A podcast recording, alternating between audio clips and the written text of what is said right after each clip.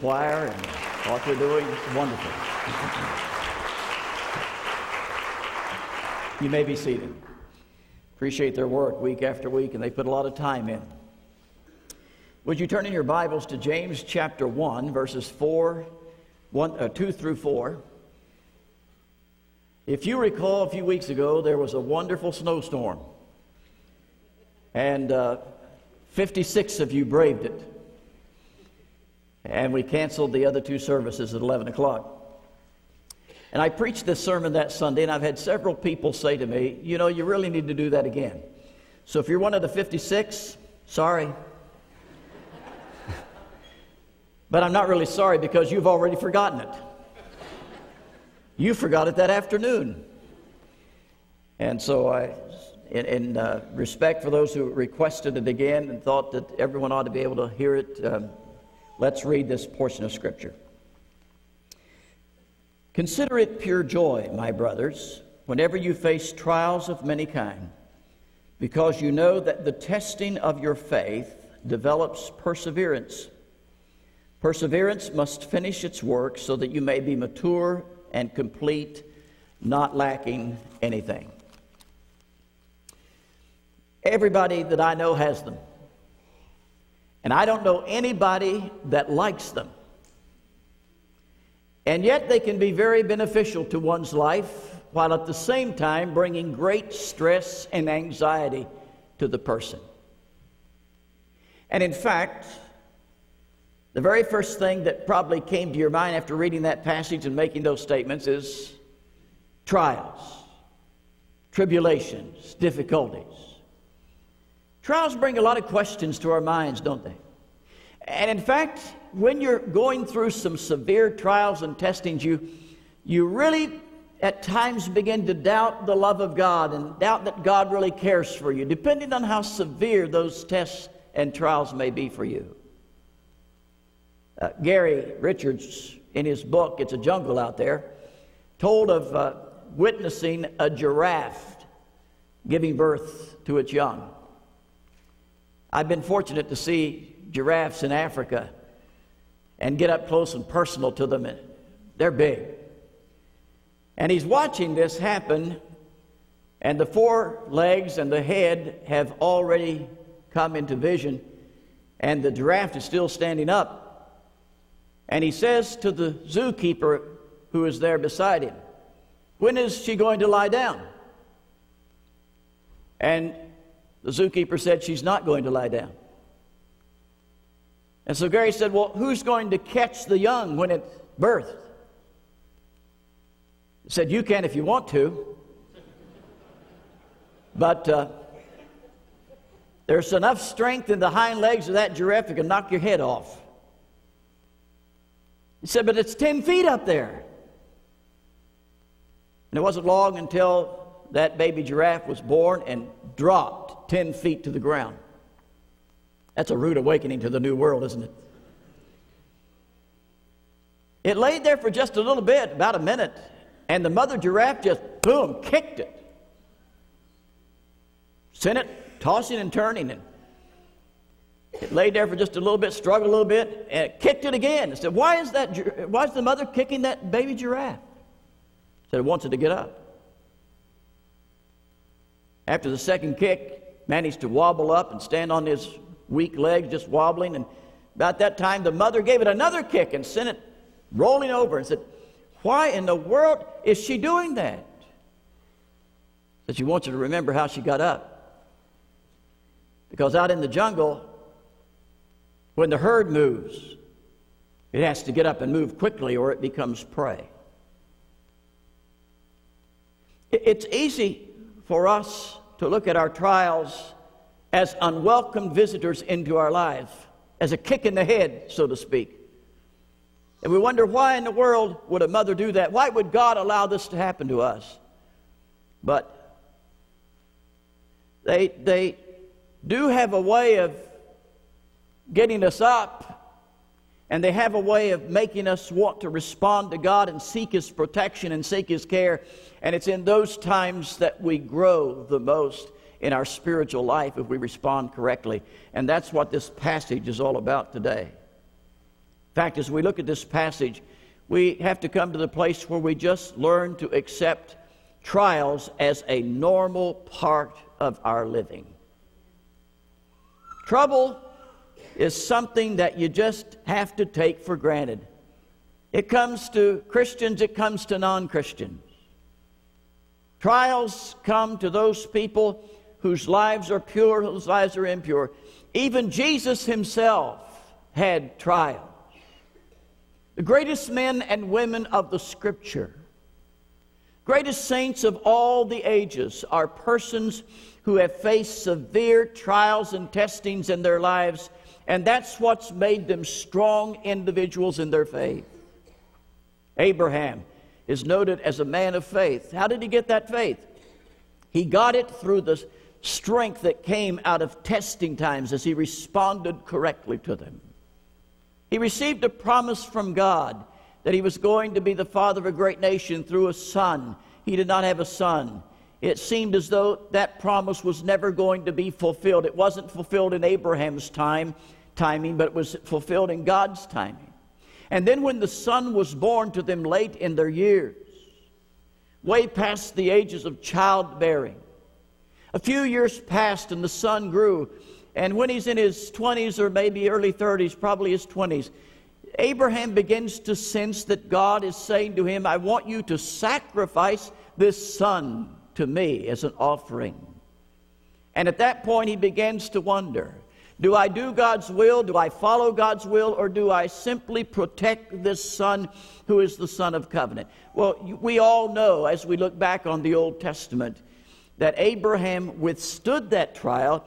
He offered his son, or, was about to offer him, and God provided a lamb. We usually seek to avoid disaster, and rightly so. Rightly so. But sometimes blessings come to us only after we have gone through great struggle.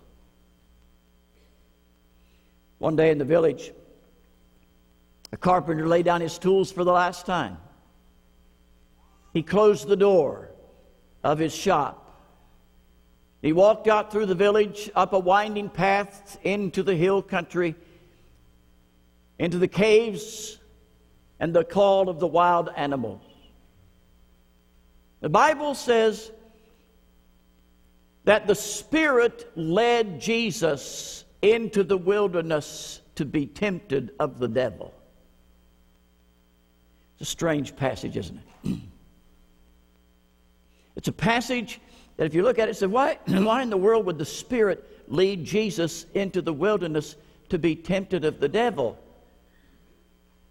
And it was part of his preparation, it was part of his learning to say, This is my life purpose. This is my direction. And it had to come through the struggles and the temptations that Satan laid down in front of him. And Jesus passed the test. So none of his disciples could ever say, after knowing what Jesus had gone through, I never thought this would happen to me. You ever said that? I never thought this would happen to me. But if it happened to Jesus, of course it's going to happen to us. And sometimes the question might ought to be why has it not happened to me when it's happened to so many other good people? In the course of our lives, we will be confronted with numerous and various kinds of trials. They'll come in a variety of forms. They'll come in the forms of ill health. They'll come in the forms of disappointed friendships. They'll come in the forms of family problems and splits. They will come because uh, we've in sorrow, we've lost a loved one, and it's very, very painful. They'll come in financial reverses. They'll come in the form of a failure of a member of the family to fail to live up to the expectations of the other members of the family. And a host of things bring about these trials to our lives. When trials come, don't think that you are unique. You're the only one ever having these trials. They're a part of living. God isn't punishing you. God is there to sustain you and to help you through those difficult times. The Bible says in 1 Corinthians chapter uh, 10, chapter uh, 10, 13, verse 13. No temptation has taken you but such as is common to man. But God is faithful, and He will not allow you to be tempted beyond that which you can endure, but will with every temptation also make a way of escape. And when you're in these trials, the thing you have to do, you have to check your attitudes toward trials. Check your attitudes. Our attitude, according to James, is to be one of rejoicing. For he says in our text, Count it all joy when you encounter various trials. He's a sadistic man, isn't he, James? Count it all joy when you're going through trials? What, in the world does he mean? Well, he doesn't mean that you're, to, that you're to court disaster, you're to look after trouble, and you're to deny the reality of pain. No, no, no. We are to regard all of these things as tests, as trials that are going to help us develop moral and spiritual growth and maturity in our life. Common sense simply dictates to us that, that there's times that you're not going to rejoice just because you're facing a trial. The rejoicing is because of something else. I don't know anybody in their right mind rejoices when the doctor says to you, I'm sorry to tell you you got cancer. I don't know anybody in their right mind rejoices when a family splits. There's too much pain involved. No one can possibly be happy when a friend betrays you. There is no way that it's possible to rejoice over the death of a loved one. Financial reverses are never the source of abundant ecstasy. What does he mean? What James is trying to point out to us is that we are, as Christians, are to rejoice in various kinds of trials because our attitude looks toward the end result of the trial. You've got to focus on that. We're to rejoice, not because the distress comes, not because trials are there, but the possible results, the results, the things that they can produce in our life. That's what brings you joy. For if you respond correctly to them, God will bring blessings into your life. If you respond negatively to them, it's going to bring an ill effect upon your life. See, a Christian or an athlete is a Christian is like an athlete in the sense that the athlete is happy when the intensity of the practice is, is great. The more that the coach lays upon him during the practice session, he'll complain outwardly, but really inside he knows that it's equipping him for the victory that he expects when he gets in the big game. So if you don't have, if you're playing basketball, you don't have good wind, uh, you're, you're going to lose the game because you're going to wear out. And so all those laps are important. All those push ups and set ups build stamina. And do you like it when you go through it? No, I hate it. But it helps you to prepare for that big event, the big game. The word trial means to test with the expectation of being approved. There's a, some birds on our front porch last summer. By the way, we spent two or three days in Tennessee. Just to let you know, it was 60 some degrees down there. And I mowed my yard and I washed my car in my shirt sleeves.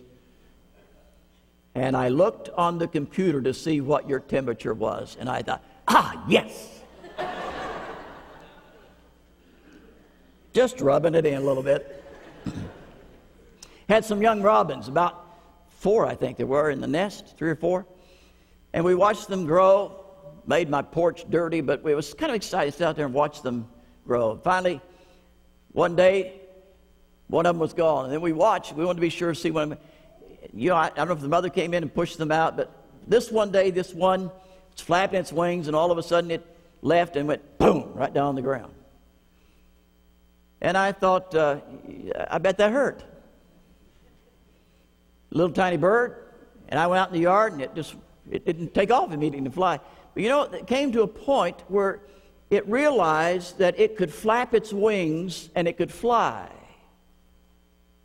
Now, to be pushed out of the nest seems cruel, but it, it's the only way the bird would realize if I flap my wings, I can fly, and then one day it begins to soar through the air with the greatest of ease, and then we could sit on our porch and watch them on the wires above on the other side of the street.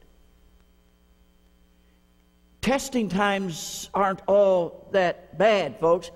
Bill and Gloria Gaither wrote and said, Hold on, my child, joy comes in the morning.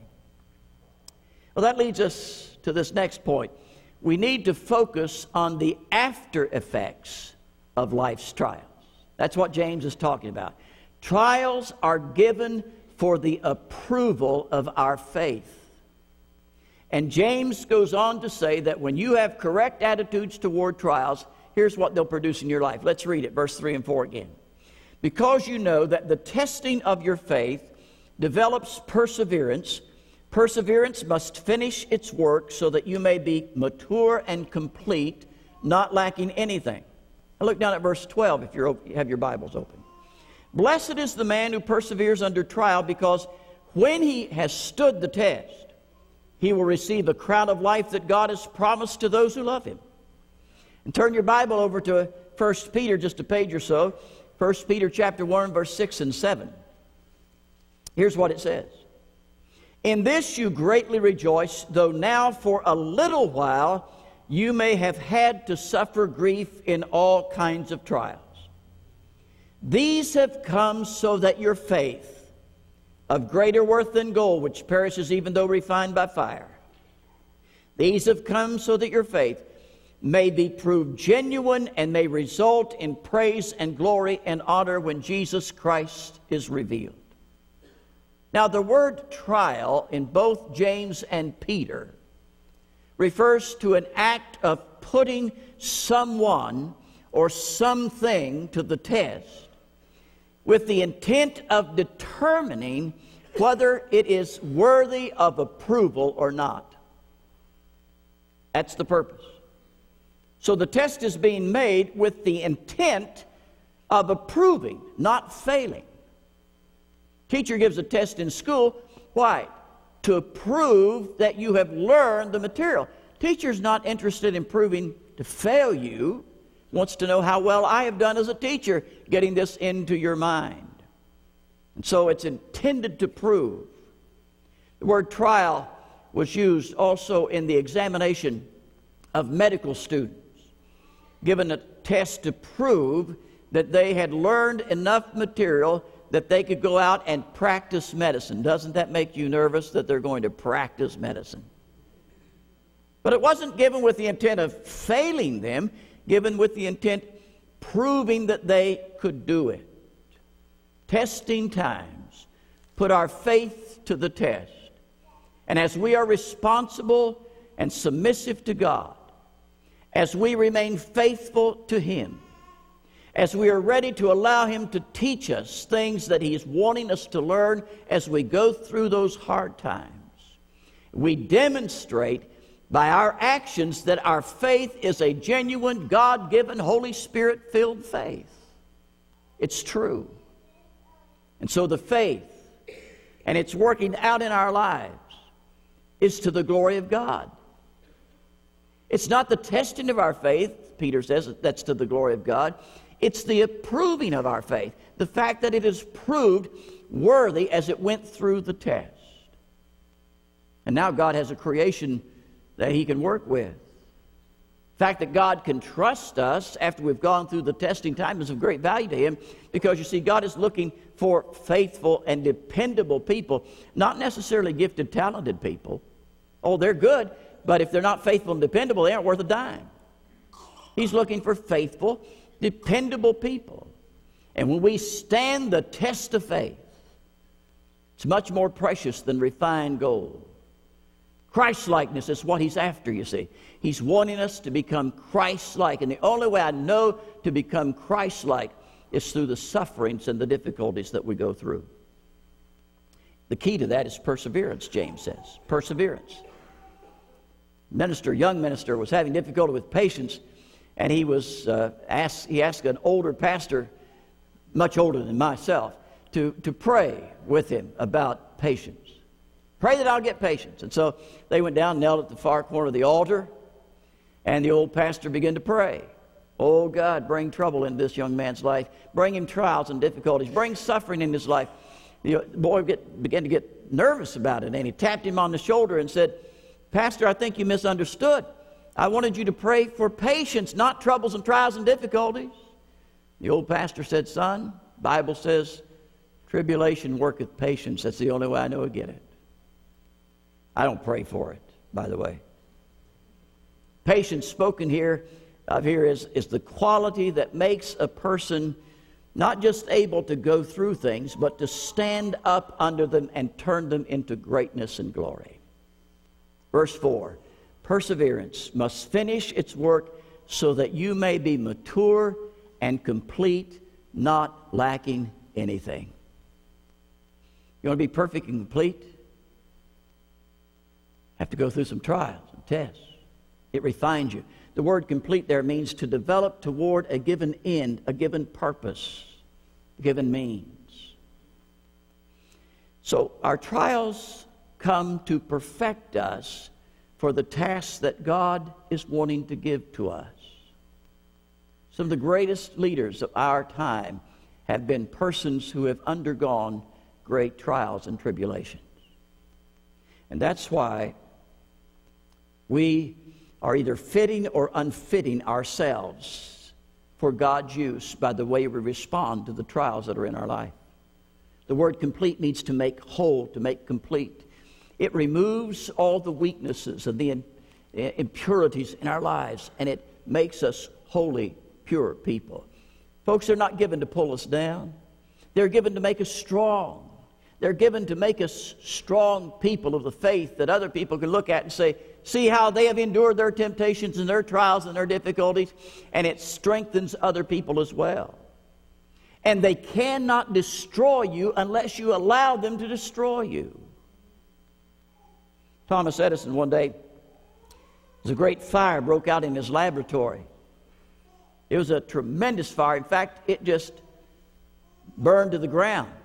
Many of his valuable experiments were destroyed, things he'd worked on for years.